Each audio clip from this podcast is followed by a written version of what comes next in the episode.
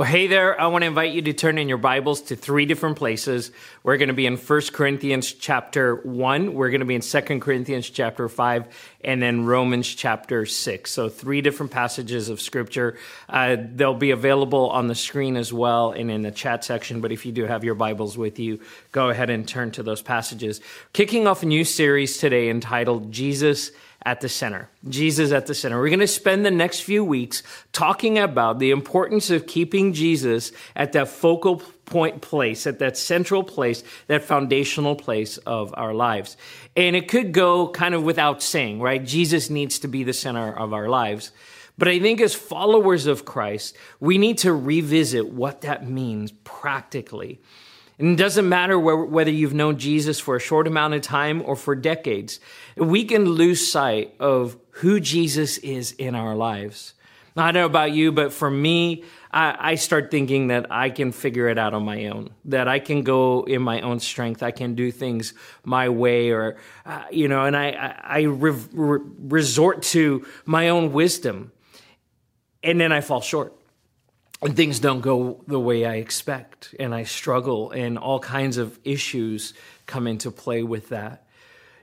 But really understanding that keeping Jesus at the central place of our lives is the foundation. It is the answer to all of the issues. It is the answer. He is the answer to everything that we would face in our lives. And we're going to talk about that a little bit more today and then again over the next few weeks. You see, Jesus is not just the means to salvation. He's not just the one who made it possible, although that is a, central part and is a key part of what he did. But Jesus wasn't just the gate that led us into some kind of paradise. He wasn't just a gatekeeper. That, that there is a, a foundational aspect of the life of Jesus that we then build our lives upon that is so important for us to remember. In fact, he is the foundation of our lives. That when we give our lives to Christ, when we say yes to Him, when we surrender our lives to Him, ask Him to be the Lord of our lives, ask Him to forgive us of our sins, and we repent, that He at that point becomes that foundation on which our lives uh, have been built. If you're familiar with construction at all, you understand this. If you live in a house, which probably all of you do, you know that the foundation of what your house is built on is so important. Even though it's something that's not always visible, it's not seen. You, you don't look at the foundation and think, wow, that's, that's a, a really pretty foundation. Foundations are, are, are practical, they're strong, uh, and there's an intention that's built into them so that what what is built would last. In fact, solid foundations lead to lasting structures. Solid foundations lead to lasting structures. Here in our own nation in the United States, you can go back to the East Coast and you can look at buildings that are as old as our nation. 300 years. You can go back and you can look at these, these, these older structures that have been built out of brick and stone and they have solid foundations. They've stood that test of time. And then you can travel across the Atlantic over to, to Western Europe and you'll find buildings that are a couple thousand years old. Uh, cathedrals and, and villages and buildings that, that still stand today because of the foundations that they have. And then, of course, you can go to the Middle East and into Asia and places in Africa where there are buildings that are 5,000 plus years old that are still standing today and it really comes down to this that those buildings, those structures were built on foundations that have lasted. That the, the, the, construction of the foundation was so intentional and was so precise and was so strong that those structures have stood for all of these hundreds and thousands of years our lives are no different. If we want to see our lives built and lasting and, and building something that, that really can stand and weather the storms of life and weather the things that we engage, we have to start with a solid foundation. We have to know that Jesus is that foundation in our lives. So I want to read out of 1 Corinthians chapter 1. This is uh, the, the, the epistle of Paul, a letter that Paul wrote to the church in Corinth. And I'm going to read verses 1 through uh, 1 and 2 And then we're going to talk about a few things about Corinth. So this is what Paul says, uh, writing in 1 Corinthians chapter 1. He says this, Paul, called to be an apostle of Christ Jesus by the will of God, and our brother Soth, uh, to the church of God in Corinth, to those sanctified in Christ Jesus and called to be his holy people, together with all those everywhere who call on the name of the Lord Jesus Christ their Lord and ours. Paul is writing here to a group of people who live in a city, a modern city, a metropolitan city in the world at that time. Corinth was located, it was a crossroads of trade and commerce and culture and and uh, social activity in the world at that time. It was a it was a city uh, ruled by and, and governed by the Romans, but it was a historically Greek city. And in this place, you find this melting pot of people from all over the world. Really, not unlike what we have here in Southern California. That Corinth was very similar in so many ways to what, what exists in Southern California, where you have people from all over the world, trade, from commerce from all over the world happening in this place. Not only was it a center of, of commerce, but it was also a place of, of incredible learning and study. As a Greek city, part of its heritage would have been that it was a place where a lot of thinking was done, a lot of philosophy really came out of the city. Uh, there's a lot of social activity. And so, uh, just, just a bustling hub within the world at that time. But here's the thing Corinth also had a very dark side. There was a lot of corruption. Uh, there was a temple, a, a, a, pagan temple, and temple worship that took place in that city. There was idolatry, and and there was rampant sexual immorality that was really tied to the worship at the temple in in that city.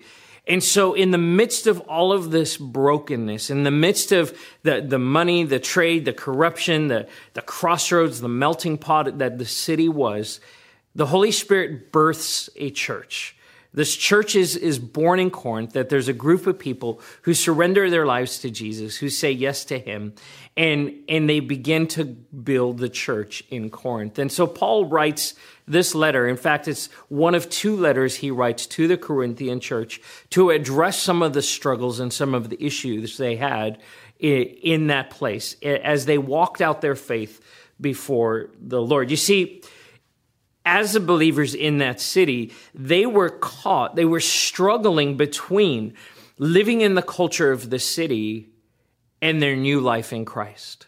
That they have found this new life in Christ, but they were surrounded with a culture that really stood in oppositions, uh, opposition to, to the way that Christ had called them to live. And so there were all kinds of ideas, all kinds of thinking, all kind, all kinds of money to fix issues. There were kinds of all kinds of uh, pleasures that could be engaged in in the city, uh, and there was power was available. You could you could pursue power in that city and, and notoriety. And so the believers in this city are caught. Now they have this new life in Christ and they have to figure out how do we live in Christ while we're living in the midst of the world that we do which is really no different to the way we are, is it? That we live in a world that is absolutely broken, and we we can see when, we read the news, when we when we walk out of our door, we realize that the world that there is corruption, there is brokenness, there is immorality, there is uh, there are all kinds of, there's there's ways of thinking and ways of doing things that don't align with Scripture, with the way that Jesus has called us to live. And we feel that tension of how do we live in this world as ones who have now surrendered our lives to Jesus? Well, this is what the Corinthians were dealing with. And this is what Paul really wants to address and what he wants to unpack uh, with them. He, he says to them, he starts out by saying to them, uh, he, he, the, what was common in those times, you would start the letter with your name. You wouldn't end it. You wouldn't sign it. You would start with your name so that people who would know whose letter they're writing. And so he says, Paul, an apostle of Christ Jesus, by the will of God, called to be an apostle of Christ Jesus by the will of God. That Paul himself asserts this reality that his life was one way before, but he was called out of that to be an apostle of Jesus by the will of God. That it was God's will that called him out of what he was before and into this new life. And so he, uses his, himself as an example right out of the gate. But and he says to them that you are a people who've been sanctified in Christ and called to be his holy people.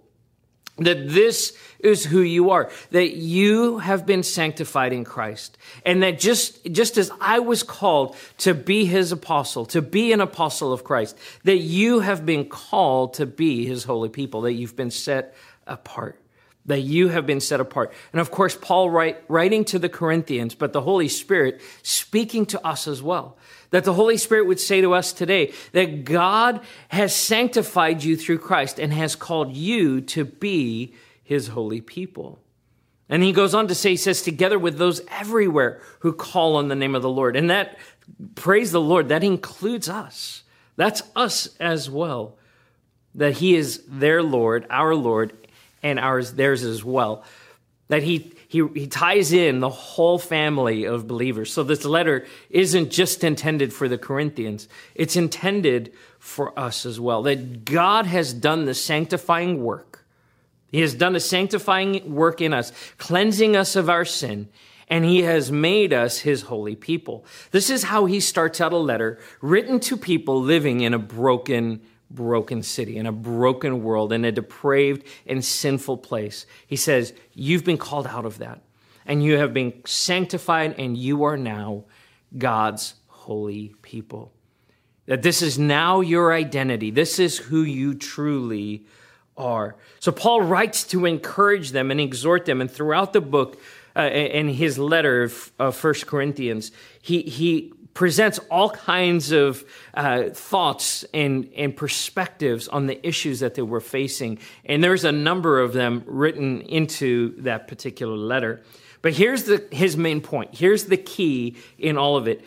This is it. Paul is saying this that all of the issues and the problems of life can be addressed and solved by knowing Jesus that all of the issues and problems of life can be addressed by and solved by knowing Jesus, that there is nothing in our human experience that is outside of what Jesus is able to minister to and to care for and, and to really to solve.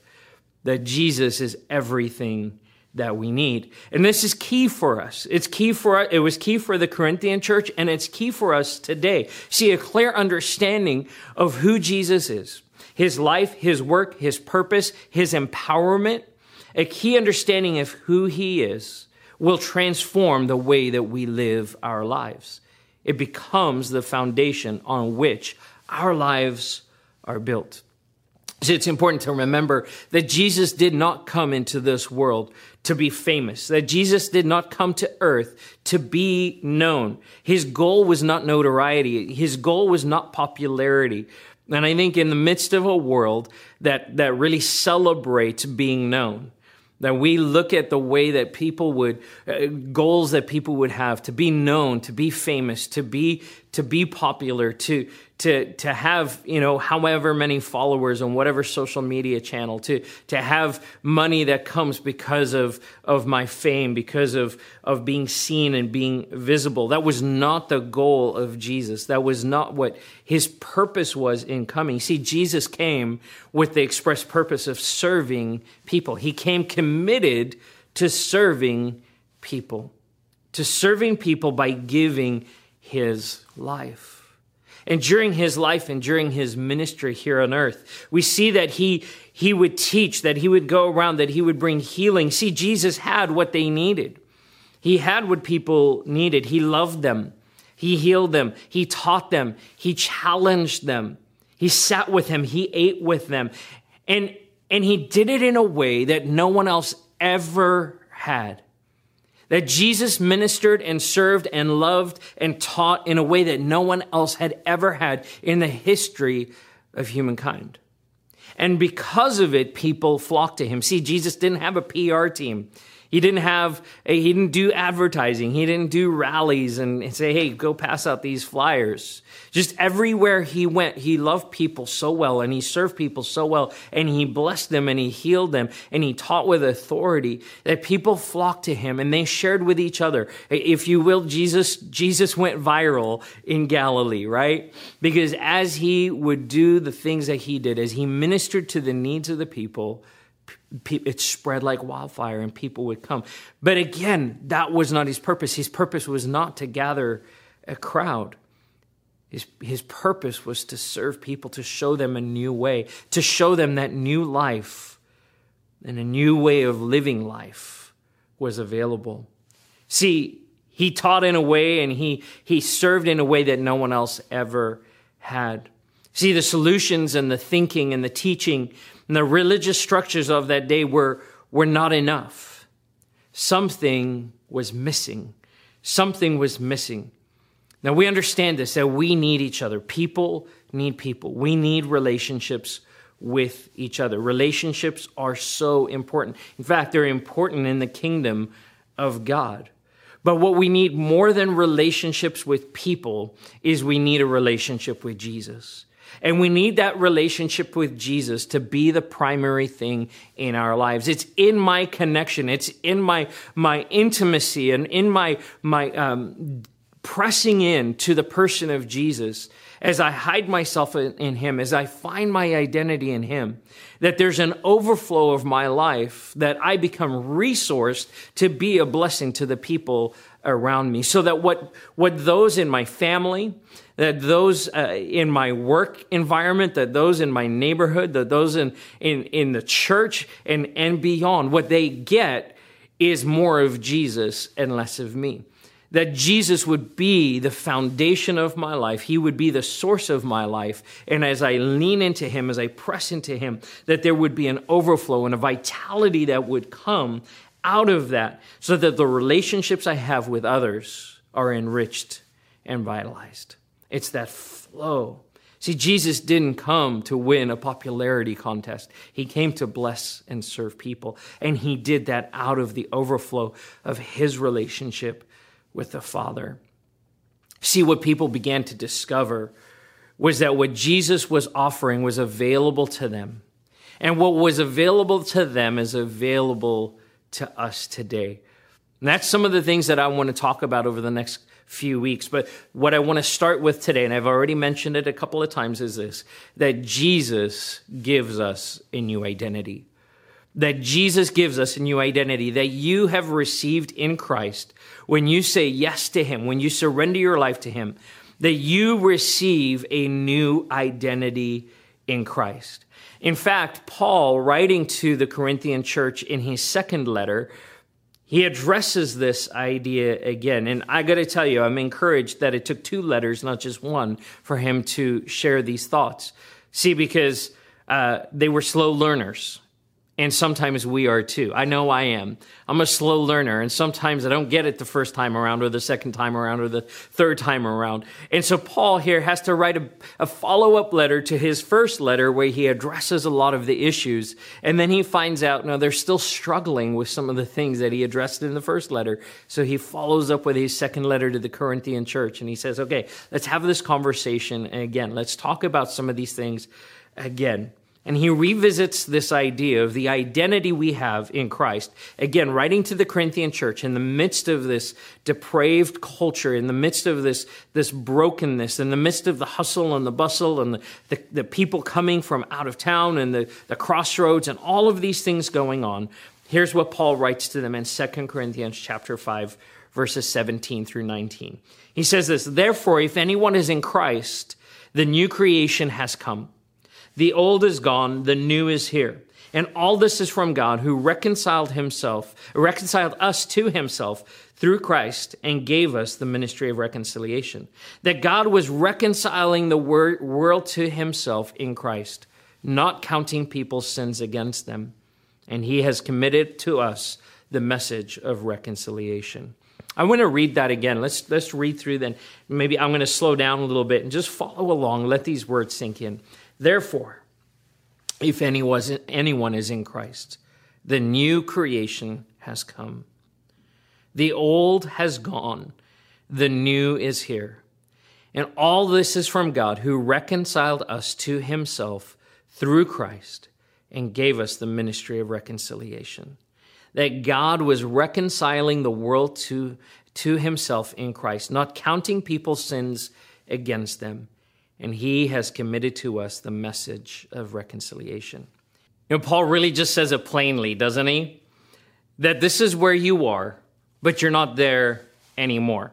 That because of Christ, because of his work, you were once one way, but you're not that way anymore. The old is gone and the new has come. That there's been a trade, there's been uh, there's been something that has been replaced, and it's not just a revamping, it's not just a remodel, but is a recreation.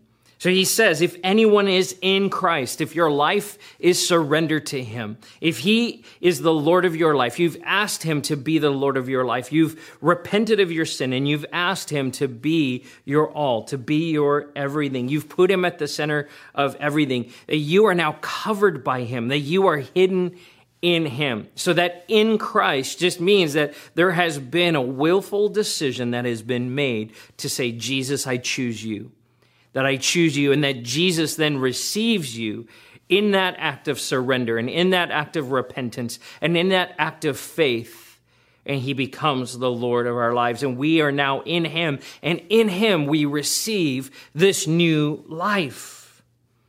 Paul goes on to say that the new creation has come. The new creation has come. The old has gone and the new is here. The old has gone, that what was once before is no longer, that Jesus has done a completely restorative and recreation work in our lives. It's a beautiful picture of the work of Christ in our lives, what he has done for us. And I've got to tell you, this is not aspirational. This is not aspirational. It's not like God is saying, hey, this is a good starting point. And if you work really hard, if you strive, if you, if you have more good days than bad days, if you have more days where you sin less than you do where you sin more, you'll, you'll get there. You'll make it one day if you work hard enough. This is not aspirational. This is fact that when God in Christ does a, a recreation work in us, it is a complete work. He has made you a new creation once and for all. This is how God the Father sees you because of the work of Jesus, that you have been made new. See, Paul goes on to say, he says that, that God has reconciled us to himself, not counting people's sins against them. This is, this is so key for us. He did the work, that he reconciled Uh, uh, us to himself. He didn't say, hey, now if you put in the effort, if you put in the work, you, you can be reconciled to me. Jesus did the heavy lifting. Remember, I said earlier, he came and he ministered and he lived and he served in a way that no one else had. He didn't come for his own glory, but he came to serve us, to bring new life to us. And then it says that he doesn't count people's sins against them. This is holy scripture. This is the Bible reminding you and reminding me that God doesn't count our sin against us. You know, it's so easy to hold a grudge. It's so easy to be offended by something and we hang on to it and we stew on it. And I think because of our culture and because of the world that we live in, how easy it is because of human nature for us to hang on to things that we project that to the Lord and we say, well, God must remember the things I've done wrong. But Paul says, no, no, no, no. That's not the way that he works. See, because he's not corrupt, that he's not broken, that he's not sinful. That when he decrees something, when he, when he does a work, it is a complete work. And he says, I do not count your sin against you because you have been reconciled. There is this relationship. There is this fullness of relationship now with God. See, there's two things that we need to address in this, and I want to un- unpack these a little bit when it comes to the counting of sin. The first is this it's our own thinking, your thinking and my thinking. See, we can get in our own heads. We can count, we can count our sin against ourselves when God doesn't count our sin against us. That we become so aware, and we are so aware of the places where we mess up, the places where we make mistakes. And we can start thinking, well, you know what? God must count that against me. I know I did that thing or I thought that that thought or I acted that way and God must count because that that was just bad and God must count that and we get in our own heads and we let our own imagine imaginations run wild and we become accusers of ourselves. But God says no no that's not how I work. See that when we would bring those thoughts, when we would bring those imaginations before Jesus and we would ask him, try this. What do you say, Jesus? What do you think of this issue, this place of sin, this place of brokenness in my life? What would he say? Well, I know what he would say. He would say this I paid the penalty for that. I took that sin. That sin has been forgiven. I don't count that against you. I don't count that against you. Jesus doesn't beat us up, yet so often we beat ourselves up. See, Jesus extends grace. He extends grace. He doesn't bring judgment. He doesn't bring shame. He extends grace.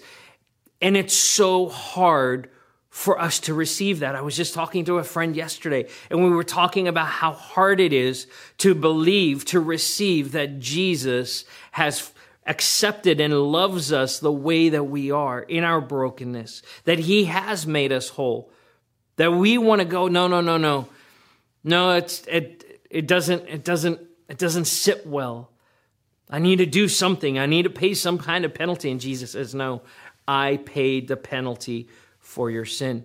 Paul addresses this tension, by the way, in Romans chapter 6. Because for some, they say, well, okay, well, grace, wonderful. Jesus extends grace, so just do whatever you want to do.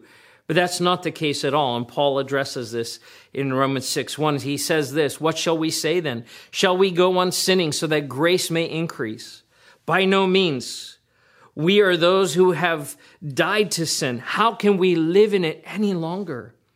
Don't, don't you know that all of us who were baptized into Christ Jesus were baptized into his death? We were therefore buried with him through baptism into that into death in order that just as Christ was raised from the dead through the glory of the Father we too may have new life. Again Paul I love how he just like addresses things head on. So, shall we keep on going sinning because grace is just such a wonderful gift? I, I want to experience more grace, so I'll just sin more. Not at all. Paul says, no, certainly not. By no means. We've died to sin. That we who have our lives hidden in Christ, we've died to sin. When Jesus died on the cross and he was buried in that grave, that he took our sin upon himself and he took that sin and the penalty of that sin to the grave with him. And so we died with him to that sin. He says we've been baptized into Christ Jesus. We were baptized into Christ Jesus. We were baptized into this death that took on that penalty of that sin. But Jesus rose again and he defeated sin and the grave. And just as Christ was raised from the dead to the glory of the Father, we too have this new life. So Paul says there's a different motivation here. There's a different way of living. See, when I understand what Jesus has done for me, the work that he has done, the central place that he has in my life, and the, and the transformative renewing work that he has done, it calls me to live differently. My identity is reshaped. See, because Jesus doesn't want to beat you into submission, he wants to love you into freedom. Jesus doesn't want to beat you into submission, he wants to love you into freedom. And that's what grace does. That the grace and the love and the mercy of God brings about new life in our lives. We become a new creation. And Jesus says, You don't have to live that way anymore because I've called you into something new. I have given you something new. It is fully accessible to you. And when we understand and we experience the depth and the joy and the freedom that comes from living fully in Christ, that our appetite for the things of the past diminishes and fades and goes away and our love and our hunger for more of Jesus increases. Jesus doesn't want to beat you into submission. He wants to love you into freedom. And so there's the thinking of our own minds, the accusations that we would bring against ourselves. But then there's also the accusations of the enemy that he not only brings against us, the things that he would say to us and whisper to us, the places where he would seek to steal, kill, and destroy. But he also comes before the Father and he brings accusations against us before the Father. And this is what Scripture tells us that there is an accuser, Satan, who stands before the the Father, the judge of the universe, and he accuses us of the things that we've done wrong. But along with the Father, there is an advocate, our advocate, our Savior, and our Lord Jesus Christ, who stands before the Father and he intercedes. He pleads your case. He pleads my case. And so imagine this court of law, this cosmic court of law, as the enemy comes and says, Hey, have you seen this person? And have you seen that person? Have you seen the thing that they just did wrong? The sin that they just committed? And Jesus steps in and he says, Father, I took that sin upon myself. I paid the penalty for that sin. And out of that response, out of that place where Jesus would say, I paid the price, that the verdict would be called out from the judge, not guilty, not guilty. And the enemy can keep coming and coming and coming and making accusation after accusation. And that Jesus would say, No, they are a new creation. They are in me. They are covered. I paid the penalty. And over and over and over again, that the declaration would be not guilty. Church, dear ones, we get to live in this freedom. We get to live in this freedom in Christ. This is available to all of us who would call upon the name of the Lord. But it comes when we keep Jesus at the center when we lose focus of who he is, just as the Corinthian church did all of those thousands of years ago, where they, in the midst of the tension between the world and their worship, between their identity as Corinthians and their identity in Christ, they struggled. How do we live this out? We deal with the same thing. And Paul says, no, no, no. You are a new creation. You have been made new in Christ, that you have been reconciled. You have been reconciled. And not only that, you've been given this ministry of reconciliation as the work of Jesus wells up in you as he stirs in you that you get to then bring that to the world. You get to bring that to the people you care about, the people around you, the people, the, the people whose lives your life intersects and the overflow of what Jesus has done in you will pour into them. We need to keep Jesus at the center. We need to remember who He is and what He has done, the freedom we have and the new life that we have in Him, that Jesus is our identity. Let's pray. Jesus, we thank you for the incredible work that you have done on our behalf, that you have brought new life to each one of us who would call upon your name. But Lord, I pray that we daily would be reminded of that work, that we daily would lean into you, that we would press into you, that we would build our lives on the rock, on Jesus, the foundation of who we are, that we would keep you at the forefront of everything we say and we do. We thank you that you do not count our sin against us, but that we have new life. We have freedom in you. We've been recipients of your grace, your mercy, your forgiveness and we give you praise in Jesus' name. Amen and amen. Well, God bless you. Would you make sure to take time this week to remember who Jesus is in your life? Look for him, bring those thoughts before him, worship him with everything you have. Well, bless you and have an amazing week. We look forward to seeing you next time.